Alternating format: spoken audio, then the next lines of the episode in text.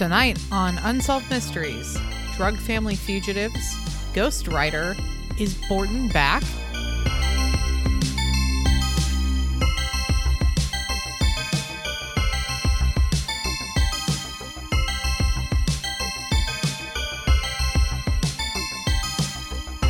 Hi, I'm your co-host Crystal. And I am your other co host, Robert.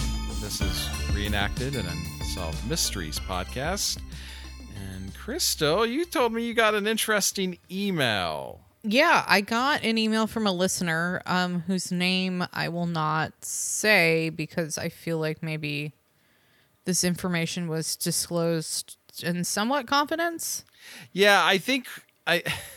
I'm a, I feel a little bit sheepish. I apparently we've maybe been doxing our listeners more than Oh, really? Did someone say something to you? No, um discussing it will only dox them further. So I'll I'll, I'll tell you off off mic. Oh, okay. Um, all right. Well, this this is a I got an interest just this morning, right? As I was um getting ready to record with you.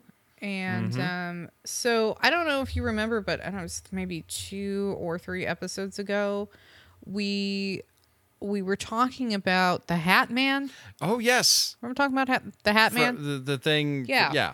And I was saying how this is a common um, vision or apparition that people who have taken too much Benadryl tend to see. Okay. But it's also something that children see. And so I got this email from a listener this morning. Um, uh, so I'm going to read it. I'm not going to say this person's name. Email says, Hey guys, the Shadow Man is real ISTG. I, I don't know what ISTG stands for. Do you know what ISTG stands for? What are the letters again? I S. I, S is in Sam, T is in Tom, G is in Gordon. ISTG. Okay. Uh, ISTG. Uh, it's here. So this, this is coming after a proclamation that this hat, Yeah. The Shadow Man is real ISTG exclamation point. if so, the I swear to God, maybe? oh oh wait wait wait I swear to God yes very good Crystal Is that, do you think that's what it Uh, is? that almost I mean, in this context, in this context, that probably makes sense. Okay, continuing. Uh, when I was a kid, I would see this shadowy figure figure moving around my house out of the corner of my eyes. When I look in its direction, it would disappear. I saw this thing repeatedly until I was six or seven. So it was not does not seem Benadryl related. okay Okay. It didn't feel evil, just like it was watching me and was slightly annoyed. I never told anyone. About 10 years ago, my brother started talking about how he saw the exact same thing in that house. It seemed to be wearing a hat and a trench coat. He's, he knew these details that I never even mentioned. When he told me about it, I had chills all over my whole body. This home coincidentally was built on top of what used to be a cemetery. We moved away from that place in 1991. Well, I'm gonna have nightmares tonight. Gosh, I mean, you know, it was it was um, one thing when you know you were talking about your like Benadryl man, right? Like, oh yeah, you down Right. the Benadryl, and Yeah, you it's like- see this thing, and then this this listener comes in with this letter, and it's like shit's getting real now. This is just like the beginning act of a horror movie, and now you guys are going to be seeing him. Well, and, and so what I have to wonder here, because remember how I said it's a common apparition that children see, and then the uh, the uh, listener wrote in and was telling a story of when they were a child. Um, so I mean, what does that mean? Did the apparition stop appearing to them because they moved from the house, or did the apparition start appearing to stop appearing to them because they got older? Right, because they would have been older after moving from the house because they do not age backwards, unlike Merlin. Yes. that is generally how that works. Yes. Yeah, and I'm also I'm also wondering about the age of the brother in the story. Is the brother younger or older? You know, is the brother saying that they were seeing uh, he was seeing these things when he was like 12 or 13? You know, then that's something else. Hmm. You know. Yeah. But two young children, I'm not I mean, I'm not trying to discount the experience of our our listener. I'm I'm certain that they did see these things, but I'm also wondering, you know, why is this a, you know, why is this a phenomenon that seems pretty common? Like shadow people or the Hat Man or whatever. Yeah. Well, You know. well, I mean, I, I guess like when you're a kid, you're more receptive to uh to supernatural phenomenon, maybe. Maybe i'm also thinking like when you're a kid um and i don't have a scientific source where i can back this up but your brain is your brain is not the pathways of your brain are not as rigid as they are when you're an adult Mhm. so this is also why we don't let teenagers drive until they're older you know Yeah. Get tattoos until they're 18 that sort of thing your brain truly your brain is not fully formed and some some uh scientists would say you know probably until your mid 20s even um, well, I, or so- you know, really, honestly, I kind of feel like I'm, I've been permanent stuck at uh, where I was at 19 for quite some time now. um well i definitely don't feel like i can retain new information the way that i could when i was a child i mean i've you oh know, yeah, my brain, my brain is definitely, my brain is definitely much slower. Like I, I, I, I, squ- I just- squandered uh, a lot of that. Um, yeah maybe, yeah. I, well it's also like i can't i can't retain things as well as i used to okay, I, I, I You know what I mean? Ye- Like there's uh there's books that I read uh, when I was, you know, 10 years old that I remember intensely and then something I read maybe last year I don't recall. Okay, I, You I feel like I still still retain very strongly. Uh, I mean, because I still notice.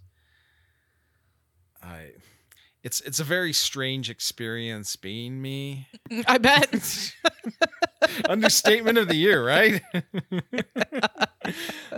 I don't know how memory works for most people, but Uh-huh. it kind of genuinely seems like I remember an excessive amount compared to others uh-huh. because I have many times now with many people still to this day there'll be times when I'm having a conversation with someone Mhm. and we've definitely discussed this well whatever this the topic was before uh-huh. and they seem to genuinely not realize it so they're talking about stuff and i'm like god i this is like uh it's like i i know the future or something because i know exactly where this conversation's going um Mhm. It, it it's rather peculiar uh so i i don't know like it, it can't be that just i just know a lot of the people with a lot of like I dis know a disproportionate amount of people with memory issues or something. It's just, I mean, it's it's a cross cut of people across all sorts of places and and experiences, and it's just sort Mhm. of genuinely. It feels like, you know, if um, eight or nine months out, oh, you know, they'll, they'll remember some conversations, but others they won't. And Mhm. in some ways it's kind of neat because i can s- sort of do experiments and see like you know because sometimes you wonder you know like gosh i i feel like i really didn't express myself well you know in that when we were i was talking about that thing or or whatnot or or when when you when you failed to deliver a clever stinger that you you only thought of afterwards Yeah. I Yeah. feel like I genuinely have had many experiences now where I'm able to do that. Where Mhm. where I'm having this exact same conversation and I'm like, "Oh, I Uh-huh. know exactly where I'm going to put this joke in." And the and it and Uh-huh. sometimes it hits really well and I'm like, I don't know, it feels like I'm uh, you know, I, I get I I'm getting a lot of second chances to redo conversations that didn't go so well the first time. So, I mean, it sounds like you're kind of in a Star Trek episode. Oh, like the one where the Enterprise kept blowing up? That's one of my favorites. Yeah. Yeah. Anyway, I, I really led us afar. Uh, yeah, kids, the neural pathways, and yeah i think i think you know you're just your your brain is you know firing off in different areas um and and all over your brain is firing off and and i think you know i'm sure if you looked at the if you did an mri uh or a ct scan or, or something of a child you know like a six or seven year old child Mhm. versus someone who's on like lsd Okay. i feel It would like be similar. the path yeah i feel like you would just see areas of the brain firing up that you wouldn't see in sort of a quote unquote normal scan of an adult brain okay. Okay. so so what i'm what i'm saying is i think in i think there are things being revealed to children or experiences that stay with children. I mean i still get upset about things that happened to me when i was a child. Um i'll i'll like rehash an argument from middle school and get or get embarrassed about something all over again whereas something that happened last week maybe a conflict or whatever i've already let that roll off. Yeah. You know what I mean? Like I'm carrying stuff around from 25 years ago, Oh, 30 years ago. Oh, I he- but I- last week was like whatever. I hear you on that. you know what I mean? So I just feel like when you're a child, you're just like a sponge and your brain is just going in all these ways. And that's why it's like, you know, that's why when people have trauma as a child, it, te- you know, it influences them heavily as an adult. It's not like something you really get over. That's like becomes a, a part of you. Right. So, whereas like trauma, I had some trauma last week. I mean, it sucked, but I, I'll, I'll be okay. Mhm. But you know, it's, it's not going to become like a core part of my personality or anything. Does that make sense? Yeah. yeah. No. Exactly. So I, you know, as far as like shadow men and stuff like that, like yes, I believe children are seeing these things, and I think maybe the adult, but I think that's just maybe just the brain firing off, right? hmm You're seeing these visuals, you're seeing, you're feeling these feelings. Your brain is working in a very different way than it will as an adult, and um, that is why, in order to be in a receptive childlike learning state everyone should be doing hallucinogens the end thank you for listening to our podcast Yeah. Uh the th- my thesis is do more drugs so you can be more receptive and empathetic as if you were a child the end um, Okay. anyway I- you know, I, I never encountered any anything even remotely like the sh- you know shadow people or, or anything that could be in that Uh-huh. vein. I wonder if that was just because I. I mean, all kids watch TV, but I watched a disproportionately large share of TV. So, yeah same. yeah, yeah. I mean, maybe I just, you know, whereas other kids, their their brains were ready for, you know, were in a stage where they could have that experience.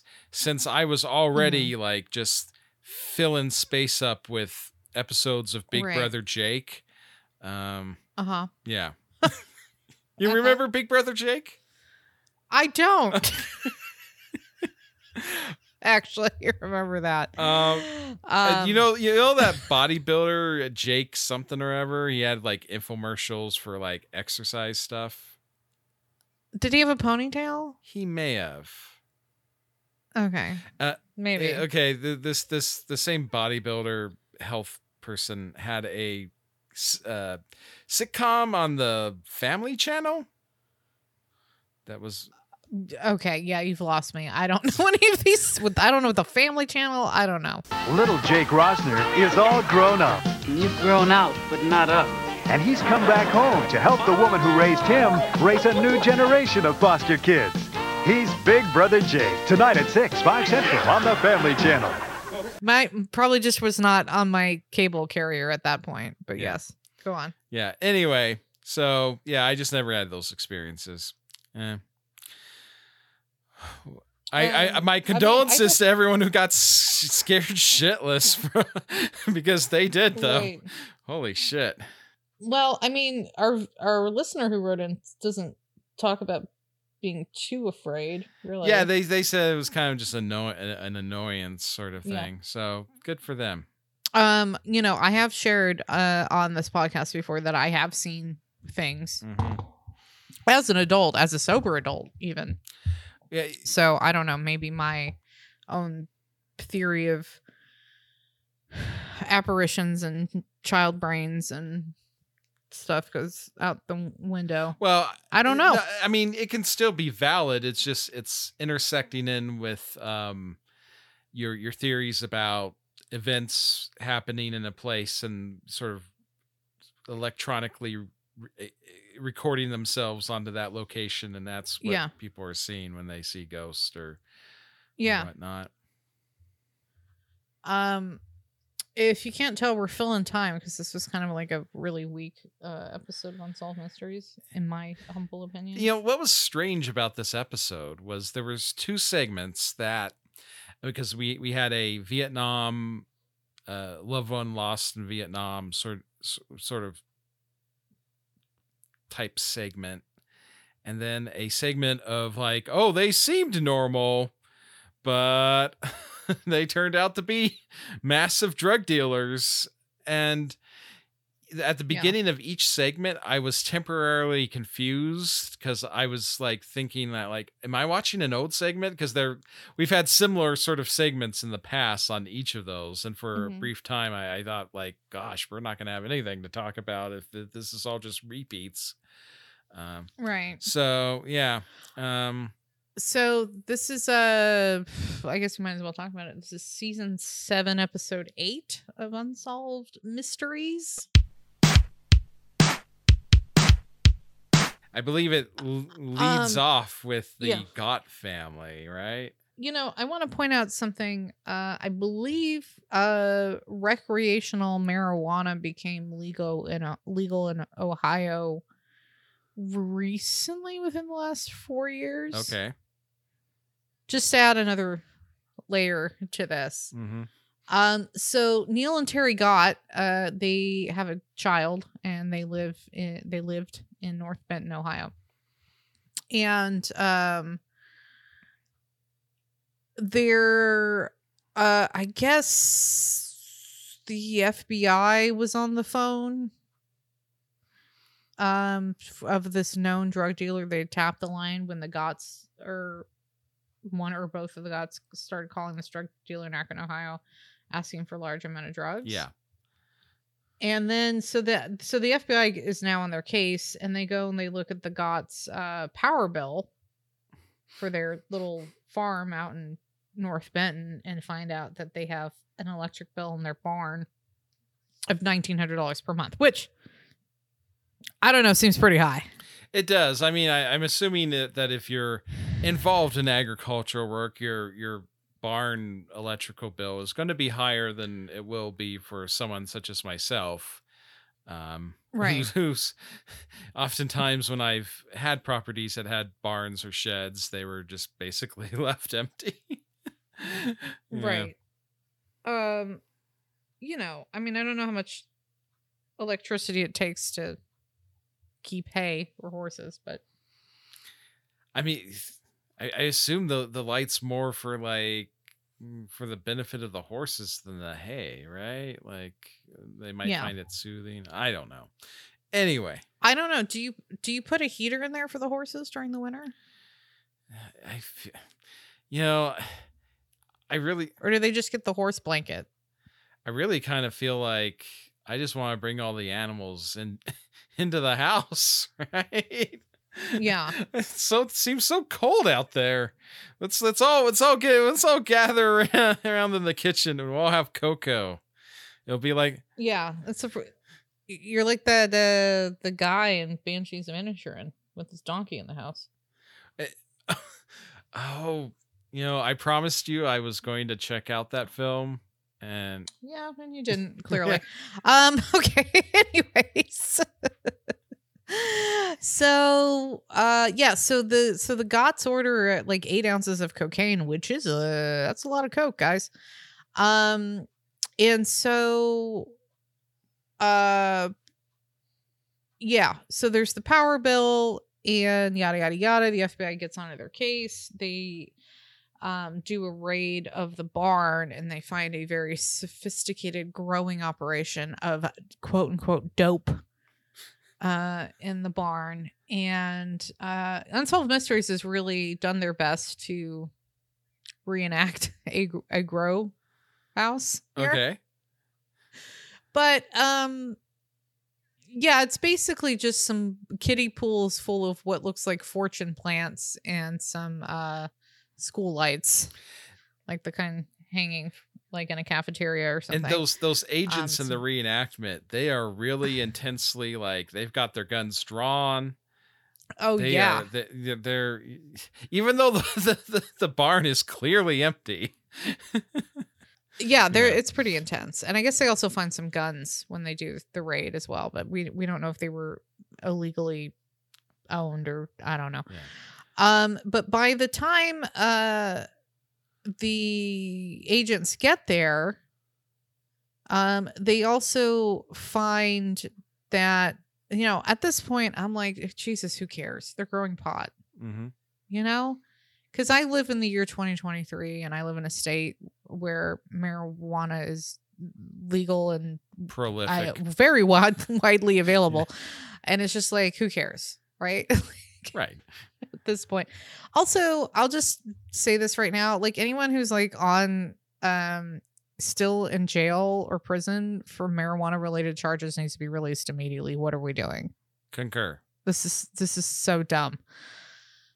It's just anyway, I won't I won't get into the whole like um you know the iniquities of who's getting locked up for those type of charges but we all know and and just like why are first of all why are we as taxpayers paying to incarcerate people uh, for something that is now legal? It's just it's punitive it's overly punitive let let people out on marijuana related charges It's very dumb. Okay um, including people in ohio because it's legal there. So the feds are really like amped up and i guess at this point they had um used uh the Gotts in a way where they uh been listening to their phone lines so they they kind of had id to like a network of drug dealers in ohio Mhm. i guess and unsolved mysteries isn't really too clear Yeah. It, I I I guess I miss. how all these people were charged Right. I kind of missed out in the first. Uh, I must have yeah not been paying close enough attention or something because when they when they do the little minibus thing where they pull Neil over and they confiscate his cocaine, uh, Mhm. and then they they said something like, and then we we let him go, and I was like, what? Because like yeah because they wanted him to go home and start blabbing on the phone. calling people Yeah. Yeah, I, I guess that's the implication there, but they don't they don't really discuss too much how they picked up all these other people in this network. But anyway, um, so they they raid the grow operation. They find some guns. They arrest uh Neil and Terry. Terry denies any involvement. Neil is uh he's he's arrested, but his parents post bail, so he's out. Okay. So then uh the you know, that's the deal with bail. You go post it and you go home and you just have to promise to show up to your court date. Of course, they never show up to their court date. So um they jump bail, as they say. And the cops go back to their house to find out what happened. And at this point, I'm like, oh my God, I could care less about catching these people. I just don't care. Yeah. Like, wh- are they dangerous? Did they hurt somebody? I, I definitely by the end of the segment, I it was I never got a sense of danger from from them. Um, but then there's this little detail. They show up at the house, the cops do, and they find a dead dog chained to a tree. That yeah, that's that. And at this point, I'm like, throw the fucking book at them, death penalty. right? They they, Fuck these they people. just left the dog. Yeah. and They left the dog. They left the dog. Well, apparently, and then the co- in the reenactment, the cops are talking to a neighbor to being like, "What's going on here?" And the neighbor's like, "Oh yeah, I was gonna look after. I was looking after the dog." I'm like, "Well, you were doing a very poor job of it, sir." right. Right. I, I Um, say that in addition to the to, to Neil and Terry, let's throw the neighbor into prison too. Yeah, all of them, For, uh, forever. Goodbye. Yeah. Uh, so anyway, I guess, and then someone else uh, in the town on behalf of Neil and Terry had rented a U-Haul. This is another thing the cops find out, and that uh, Neil and Terry and their daughter had packed up and and left town. So that's where we're at, Mhm. basically. And the call to action is where, where Neil and Terry got right. Yep. Um, be, but I'm just like, what's? But I mean, yeah, the cops are uh, worked up here because they were selling dope, the grown dope. But like, what? why why do I the viewer care? If I saw like the dead dog thing is very upsetting. Yeah. Um, but if I just like saw them in my town, I'm not. I'm sorry, I'm not calling the cops on that. Like, if they hurt somebody, sure. If they're dangerous, you know, potential felons, okay. But like, I'm not. I'm literally not narking on these people. Yeah, it, it doesn't seem like Neil Gott is uh, Walter White in the making. No, it really doesn't. Um. So anyway, of course, someone does narc on these people, and uh, they were found um, doing another marijuana growing operation in Florida, and then they were arrested. But part of this whole thing with the Gotts is that the FBI was able to pick up a bunch of people in this network okay.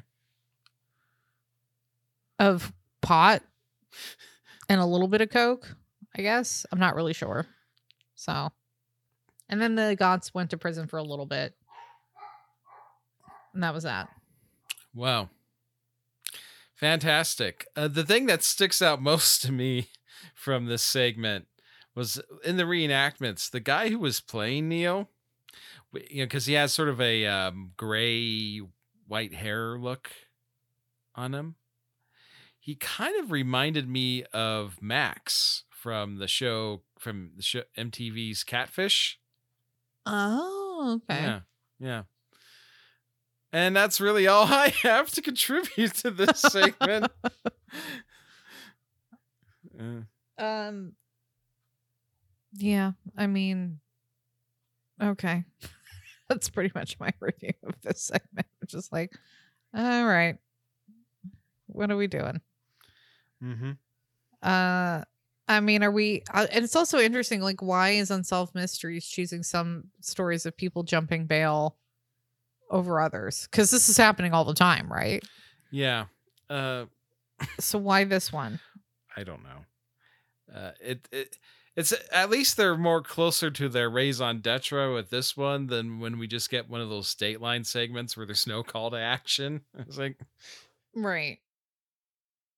Do you want to talk about ghosts?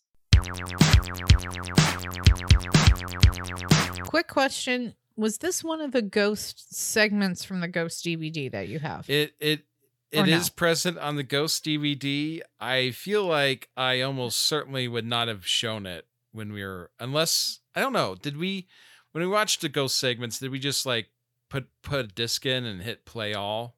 yeah, I think so. oh, then then that don't- would I don't okay. think I don't think we like skipped around any. okay.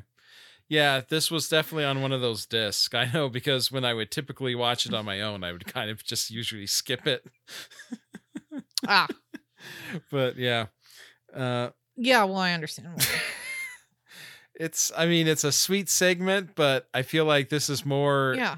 this is more this segment is in a way it's it's like if you it's more of a mashup between Lost Love and Unexplained than hmm uh so I mean in a way it's kind of sweet uh but not Yeah. really what I'm looking for when for a ghost segment but yes let's let's let's shoot our way over to wherever it was this family lives in Michigan. Oh, okay. So just across the state border.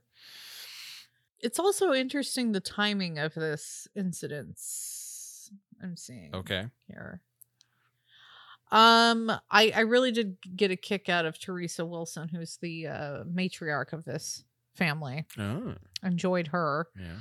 Uh, okay, so Margaret Locke is the daughter of Frank and Teresa Wilson. So Margaret Locke, nay Wilson. Um, she this all of these people involved in the story are middle aged or older. So Mhm. no, this is not a child seeing anything. Um, so back in 1981, um, Margaret is making a memory book for her mother who is about to have her 80th birthday. Yeah. And so there's going to be a big party. I guess uh, Teresa Wilson doesn't know anything about the party or something. I'm whatever. And so Margaret is putting this book together for her. It's very, it's very nice. She's doing this. She's collecting things from the family, Yeah. I guess. uh, you know, Teresa and Frank Wilson um, had what was it, seven children? It was uh, seven, and then like forty grandchildren eventually, right? At least at by the time of the Yeah, airing some- of this episode. Yeah, and then a bunch of great grandchildren, right? Yeah. Yeah, so it's really big family, and um, Frank and Teresa they were married for 34 years before Frank passed away um, of a heart attack. Um, and then he has been dead for 34 years. But at the time of the incident, it had only been 21 years. So when they're, they're the incident happens in 1981. This I got really confused on the timing here. The incident happens in 1981, but they're interviewing the family about it in the early 90s. So 1994 or something, right? Uh, shit. Yeah, I, I'm- I mean, yes, that is what's happening. It's just again, unsolved mysteries is making it seem like the party just happened when it was actually a, like a- a while back. years. Yes. Yeah. Um. Okay, so anyway, we're going backwards when they when they did time. the reenactment of the party, that was with actual her, actual Teresa and the family members, right?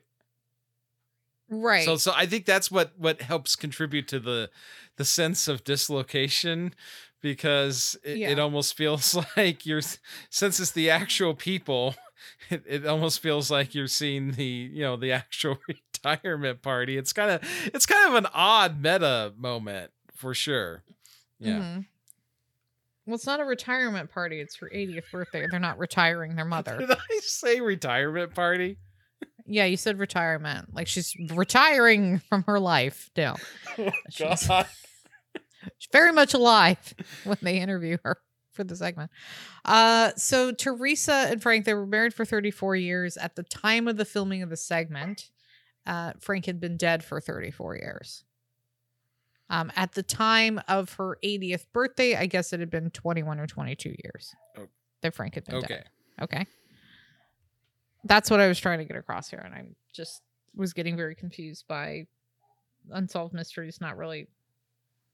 Yeah. I like how I really like how Anyway. when they were interviewing Teresa, she was like, "Yeah, once we pulled up to the where where was the party at? Like at Elks Lodge or something? It something?" was some, it was like a, yeah, a celebration hall, a place where you would have a big right, party. right. She was like, you know? "Yeah, once we pulled up to that, I kind of knew what was going on, but Yeah. She's like, well, we went to a, we went to a celebration hall and it was my birthday, but, you know, I played along. uh, and also, like, don't surprise somebody for their 80th birthday. I guess she wasn't surprised, but don't do that. Were they trying to kill her? Kill her? What? Don't don't sneak up on eighty year olds. Don't do that. Just rude. understood. Um. Okay, so Teresa and Frank had been very close though while they were married. They seemed to like it was not like just one of these things where they knew, each- you know, they they seemed to have truly loved each other. Yeah. from what I can tell. Um, and then so Teresa seeing Fra- uh, back in 1960. Teresa seeing Frank off to work, going through their normal routine. You know, she says she kisses him and and he says goodbye, sweetheart, and that's the last words that he ever s- speaks to her. This is important because fast forward to 1981, where Margaret, the daughter, is having a sleepless night, and she wakes up in the middle of the night to see an apparition of her father floating through her bedroom doorway. Mm-hmm. Um, I guess he was all glowing, you know, the huge, the huge. Yeah. Uh, and he says to Teresa, "Hey, write, take this down. I want you to write a letter to, uh, to wait." He says to Margaret, his daughter. He says, "I want you to write a letter to Teresa." my wife and so margaret takes down everything that he says and she goes back to sleep i guess Apparently, Uh, it- i don't know that i could go back to sleep after yeah, it'd be that, in, it's but- kind of interesting. They don't have at some point her being like, "Hey, Dad, do you want to say anything to me?" Or, but I, I guess you know she knew it was for the Yeah. party, so yeah that's yeah. Uh, And so she writes this and she wakes up the next morning thinking, well, that was a really vivid dream. And then she sees that this letter she had taken down um was sitting by the bed. Mm-hmm. So she adds it to her book that she's making for her mother, and then the the book is presented to Teresa at her birthday party, and Teresa uh, recalls reading the letter, and she was just thinking, oh, she was thinking one of her kids did it sort of as a just a nice thing to Yeah, do, yeah, right? Just like what they think their dad may have said. yeah. I, I totally if if in her situation, it it would it, it would it would be something that would make sense. Yeah right. Um, but there were a little couple of little things in the phrasing of the letter, like it was addressed to Tress, which is what Frank called Teresa, I guess, Okay. throughout their marriage. Um, yeah. And then other things like saying he wishes he could give her all these jewels and stuff. And then he said he signed it, you know, goodbye, sweetheart, which I guess were his last words. Uh, you know, none of this is like information I wouldn't expect that the kids wouldn't have. Obviously, they lived in the home Mm-hmm. with Frank and Teresa. They would have overheard her calling, overheard him calling her Tress or sweetheart or whatever. And I don't really think it's that weird. Yeah, I Um, I have to admit my my thought on this was if if if you care to hear what my speculation is is Margaret when she was putting together the scrapbook er, was like hmm decided to include a, a section where there's a what a letter of what you know uh, her father may have said to uh, uh, for the party you know for for for the party. And that's how it was intended and that's maybe how it was more or less originally received by the mother. Uh, but then she noticed a couple of things that sh made the things she cited that made her think something else was going on and she voiced that to margaret who was just like uh yeah that's what happened dad, dad came and visited me and he said all this stuff I, Mm-hmm. that's kind of how I picture it. I sure. Yeah. Why not? Um, Teresa also says she wishes that Frank had come to visit her. Mm-hmm. You know, but there's there's too many things with sort of like Margaret's description of like the white glowing, him levitating, him disappearing. Yeah, it's just like this is too much like a movie. Like we've seen this on television before. Yeah. Um, you know, and the other thing is, it's like, well, once you've told the lie, now I guess you got to run with it. And why not be on TV? That's kind of how I feel what's going on. And that in a way, like all the parties involved kind of are of the same mindset. And it's just like, I can't, Uh huh. uh, they just don't want to say anything. so it's just Right. this self perpetuating thing that now is going on. But it was still still a sweet little segment. And I'm glad she got yeah, it's like, oh, it's that's nice. You know, eh. eh. well, well, I guess we the hits keep on coming, huh? Yes. We got one more segment left to do. This one uh, we're we're we're leaving the Midwest and we're going to Vietnam. Basically, this segment is about Robert Borden Jr. Uh, like so many young men, uh, ended up in Vietnam in the 60s uh, he be this this is one of those situations where we've had several segments like this.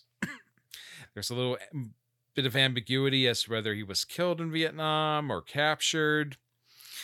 Um, and this segment just sort of play like we sort of start out with his father who's describing running into military or government officials who keep trying to get him to sign a piece of paper that basically says like, "Yeah, I believe my son was died in Vietnam and isn't a POW." Uh, the the the sort of presumed reason for this being that the U.S. government's position was at some point in the winding down of the war and the negotiations and whatnot that we had gotten all of our POWs back And so anyone who was missing and didn't get returned is presumed to have been killed in action rather than being a prisoner.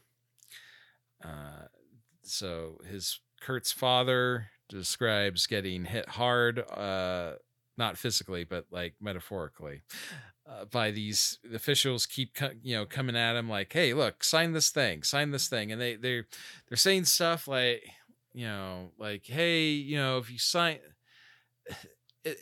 if you, you we your son's actually alive but if you sign this thing where you say you think he's dead it'll work out much better for him.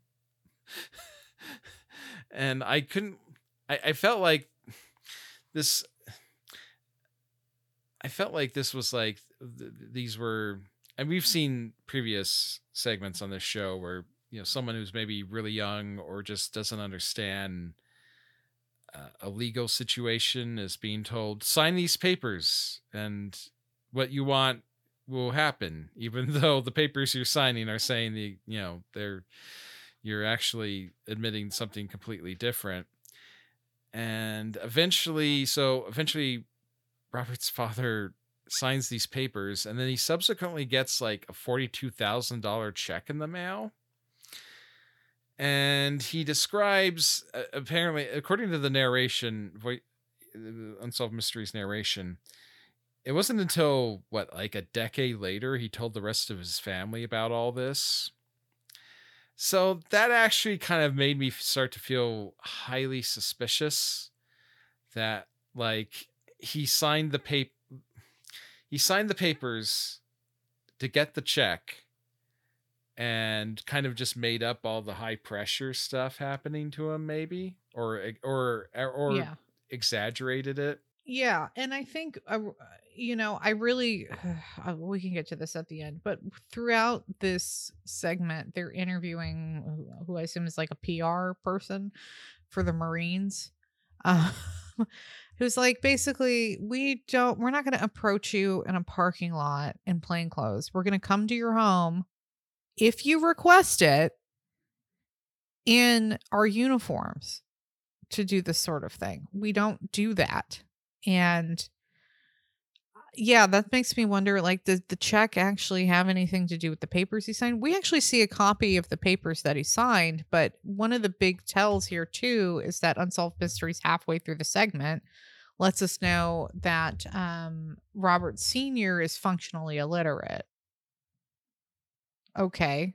Now, no judgment, but I you know, are the documents that we're looking at the same ones that he signed in this parking lot? Do the documents have to do anything with the check even that he received? it's uh yeah there's a lot of ambiguity Yeah, and because it's 10 years after the fact before he tells anyone. I mean, to, yeah, for me, that like my immediate suspicion was like, oh, he got this check and he just blew all the money on himself. And Right. I'm not like it's very suspicious. The other thing before we even get to the high pressure campaign and the parking lots or whatever is that there's a couple of uh there's a picture that's run in a paper and then another still that's pulled from a military film of POWs from Vietnam uh both of which they're claiming are images of their son supposedly after he was MIA or killed in action. So, um, Robbie, do you did you find any resemblance between the picture of their son and these other pictures that are? I, you know, I feel like in some of the previous segments we've watched that were around similar subject matter, where and and Uh-huh. like thing an issue comes up of like, oh, here's pictures, and one of these is our son. I I feel like in those previous circumstances that it's like, well, I mean, he, I guess there's a resemblance in that he's the same gender, ethnicity, and age range, but Yeah, and and plus, in a way, I don't know about you, but I kind of feel like people in pit, old pictures from sixty plus years ago, uh, sixty or 70 Mhm. years ago, and backward, onward, backwards. that the the men Uh-huh. kind of all just look alike, and the women just kind of all look alike Sure. Yeah. to a certain degree. And yeah, I I don't know. Like I didn't. I could see where they would you know see maybe see this image be like that's that's our boy, but then I don't know. It, it didn't at- at least to my eye it didn't seem He didn't look at all yeah like I thought. And I also assume, I also think the two pictures that they're picking out don't look similar to each other either. I don't think those two are the same people. And even the the the marine officer who's explaining all this says, "No, we know who those people are. They have been identified. We know exactly who those people are in the picture and in the still from the um, prison camp Mm. video. okay yeah We we know who they are. They've been positively identified. Neither one of them is uh, Kurt Borden Jr. You know." yeah so already that's where we're starting and i don't see the resemblance but the family's like insisting i'm like yeah i think you're again you're a grieving family you're gonna see what you want to see Mhm. You want to believe that there's hope because you didn't really get a definitive an- like mia is not a definitive answer right? no absolutely. It isn't. It sucks. It's ambiguous. Like i get it but like the reality is the military has identified these the men in the pictures that you're saying as your son and neither one of them is your son. Um so there was that and then there was the whole parking lot pressure campaign and the check um and then the now the daughter's getting involved right Right. Uh the the daughters involved. Uh, was it was it her her uh her her husband who was like accidentally came across some sort of vaguely related information and like someone uh, came up to him outside of a building and shoved a gun in his side and was like no it's her oh, cousin cousin cousin that's right Yeah, it was a cousin because they like then they interview the cousin in shadow because the cousin's like too afraid of being identified or whatever the I, fuck. I don't know like with, with Um, his story it kind of seemed like he just like he came across some documents or something and looked at them and somehow this like homeless looking agent of the government psychically knew Right. like like a, a a telepathic trigger was was was alerted it was like Yeah. oh he's seen something so i better make some threatening comments um yeah, I'm thinking. I'm thinking. Here's the whole thing with the cousin because the cousin also gets quote unquote followed mhm. for like two months from his home to his workplace. Yeah. Um, I think possibly the cops were looking at the cousin for something completely unrelated. oh that's always a possibility You know what I mean? Like this is completely unrelated. Like you're being followed. Maybe you're not even being followed. I don't know. This whole family seems goddamn paranoid too. they do Like I I feel like if I could guess, I mean if they were alive, anyone, if I feel like if I could guess uh if they were on the QAnon boards at this point, yeah, I would say yes. high probability You know what I mean? Like I think they have some, you know, predisp- dispensation to not trust the government and also just kind of like spin together um unconnected things, into, a, narrative greater narrative. Yeah. Yeah. And so yeah, the so the cousin gets is getting followed or whatever. I'm not even sure that has anything to do with anything. But yeah, what he was doing at his job is so at some point the family starts going to Washington D.C. to look through records or whatever. And as again, the military officer who pops in to explain, yeah, as we get more information, we add things to a file, but often who we're interviewing are um, you know, Vietnamese people who went through a very traumatizing period of their lives. They're not remembering exact dates of things or, you know, Yeah. and we're 20 years after the fact. So if we get more information, we will add it to the file. But the way that the sister's interpreting it is like, well, they're constantly changing their story. And it's like, that's not what's happening. right right They're just adding context and information to what the official government position is, which is he was killed or MIA. And they've now changed it to killed because it is so much time after the fact. yeah It, you can reasonably assume he was killed during Vietnam. Yeah. Yeah. Uh, but Um, well, and here and then but then here's here, here's where the interesting wrinkle comes in because then she starts claiming to to have seen her brother. Right? right. Like she she was Yeah. she was going out to her car and some guy was uh, you know standing next to his car with a as the, as the, the show points out uh, works to to underline an attractive blonde was uh, seated in the passenger side of the car and this this Mhm. guy says something like looks like there's snow today and you know this is during a, a non-snowy sort of seasonal day Right. and gets in his car and drives away and the sister is like was that was robert and it just and then apparently the same guy is driving driving a, a I, I, I, I, don't know if they necessarily said this was on the same day, but it feel feels like that the the reenactment suggesting as such. He didn't while while she's driving, he drives up next to her and he has the window rolled down.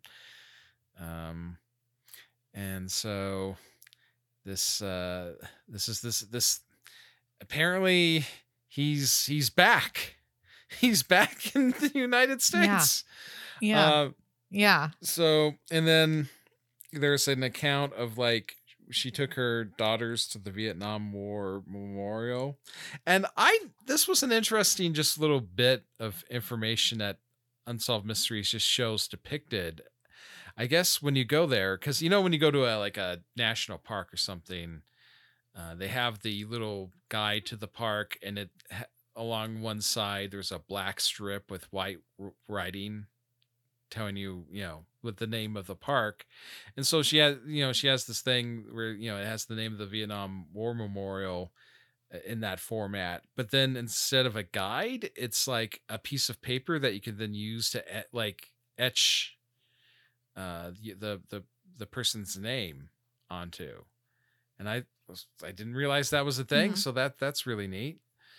Uh, That is neat. I was I yeah, I went I've been to the Vietnam uh War Memorial Wall and um I don't remember them having those things available. oh, well, maybe the, that But Yeah. it's cool. But then when after she comes out of the restroom, her kids and her see at a distance what she believes to also be her brother. Uh, some guy standing there, and her old daughters, particularly her oldest daughter, is like, "Come on, that's that's that's that's Robert," and you know, it's Kurt, or I think does he go by Kurt more often? Than Robert? I don't know. Mm, Yeah, yeah. Kurt. It's Kurt. It's Kurt. Kurt, come on. And and they're pulling on their mom's arms. But she like in the interview says something along the lines of, I'd been warned that this guy could be really dangerous, so I, I decided not to go approach him. And I was like, wait, who warned you that who warned you that he was dangerous? Is it these like ne- like nefarious government people that are intercepting people in parking lots? that they come and tell you like, hey, if your bro- if the guy you think is your brother This yeah, this totally goes um unquestioned by unsolved mysteries. Right. Unsupported. Yeah, like what are you even talking about, lady? Right. Yeah. Yeah. And and so it's so funny because her the whole raison d'etre of this family is like the government's lying to us. But the one thing you believe them on is like if you see your brother, don't approach and talk to him because he can be dangerous. Or this guy who looks like your brother. I mean, that's really I mean, that's about all there is to this segment, right? It's it's a bunch of events that happen Mm-hmm. that have been we woven into a narrative of this family about how the government is lying to us and like the sister spins out this whole thing about how Kurt was brought back in the special program by the US government to do special ops and that his identity he had to assume a new identity and all the stuff. And then they cut I'm so glad they did this. They cut right back to the marine officer saying yeah first of all that d- program doesn't exist never did. Two kurt was a 19 year old with had been six months on the job no special language skills no special skills to speak of. He would not be identified as someone who would be valuable for that type of covert operation and I just just point by point this the marine officer lays it out. Look, this isn't something we do even if we did do something like this, he wouldn't be a viable candidate for it. None of this makes any sense. Right. Yeah. Because What so what this family's saying is like, yes, it's very i'm very sad for them. This is a terrible thing. But uh, I, I'm I'm really glad Unsolved Mysteries at least got the military to speak on record about this because otherwise this is just like a massive conspiracy theory that this family has spun out and connected a bunch of dots where there is no connection. Um, out of grief, obviously. Right? Yeah. Right now we're in the denial and bargaining stage of the grief. yeah. Um but you know, I also wanted to say about the social security uh trace that um the cousin was Mhm. doing.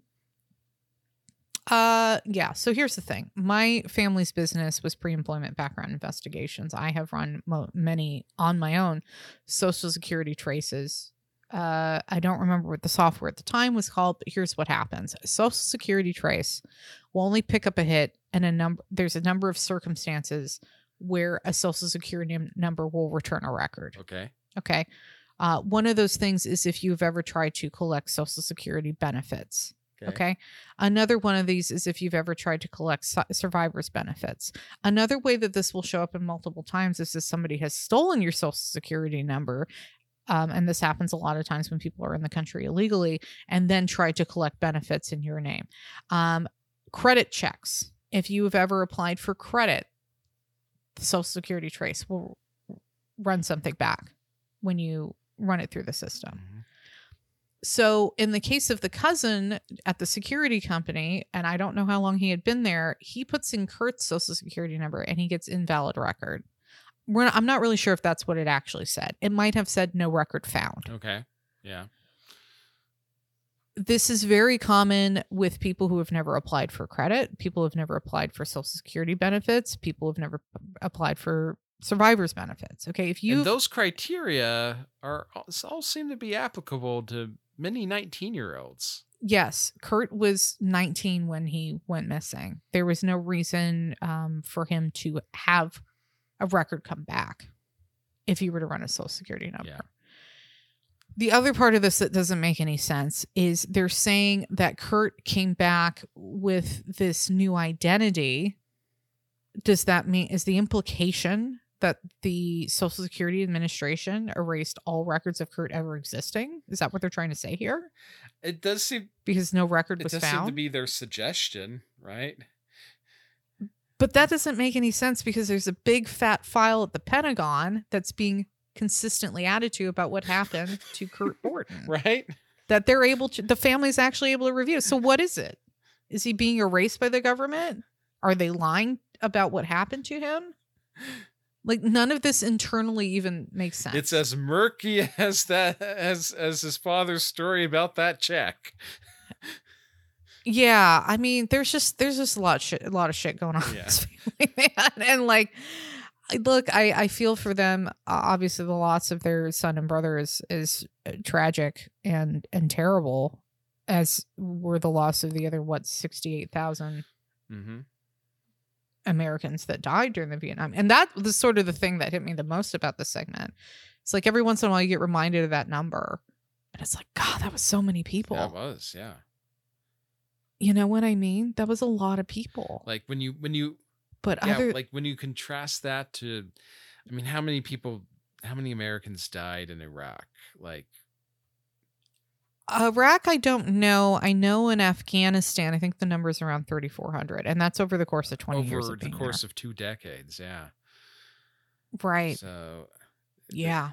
So I mean, Vietnam was fucking bloodbath, man. That it's fucked up for sure. Um, but yeah, I don't know. And then I just was just getting re- like this was the entire back half of the episode. Yeah.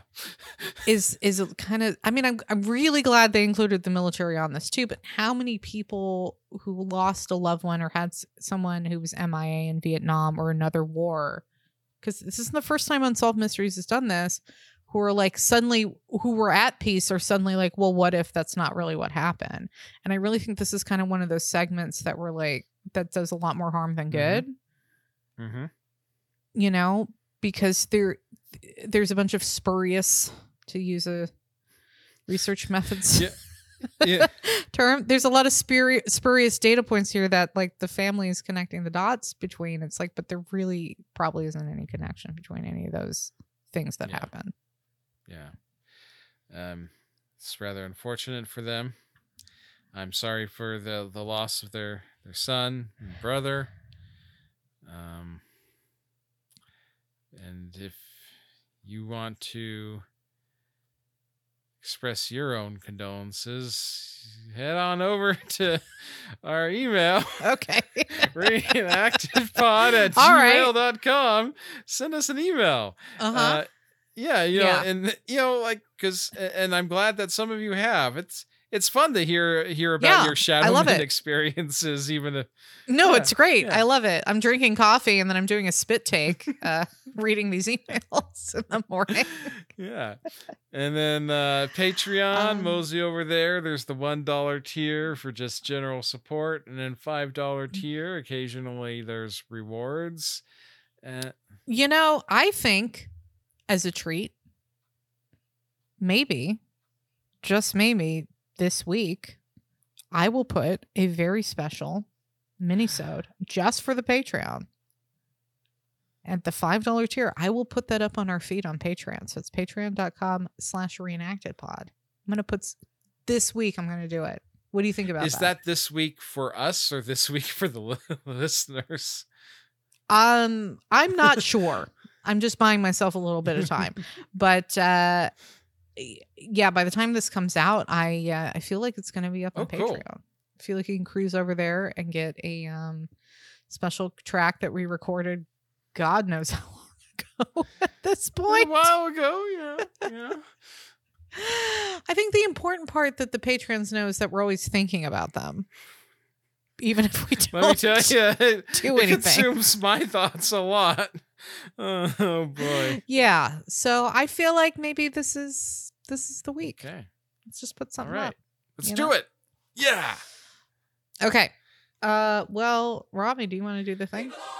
Join us next week for another edition of Unsolved Mysteries.